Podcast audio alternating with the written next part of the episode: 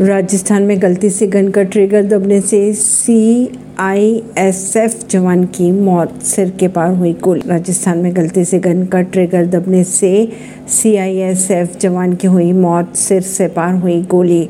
राजस्थान के सिकर में चुनाव की ड्यूटी में तैनात एक सीआईएसएफ जवान से अपनी राइफल का ट्रिगर दब गया और गोली लगने से उसकी मौत हो गई। गोली जवान के जबड़े में लगी, सिर को चीरती हुई कार की छत से आर पार हो गई।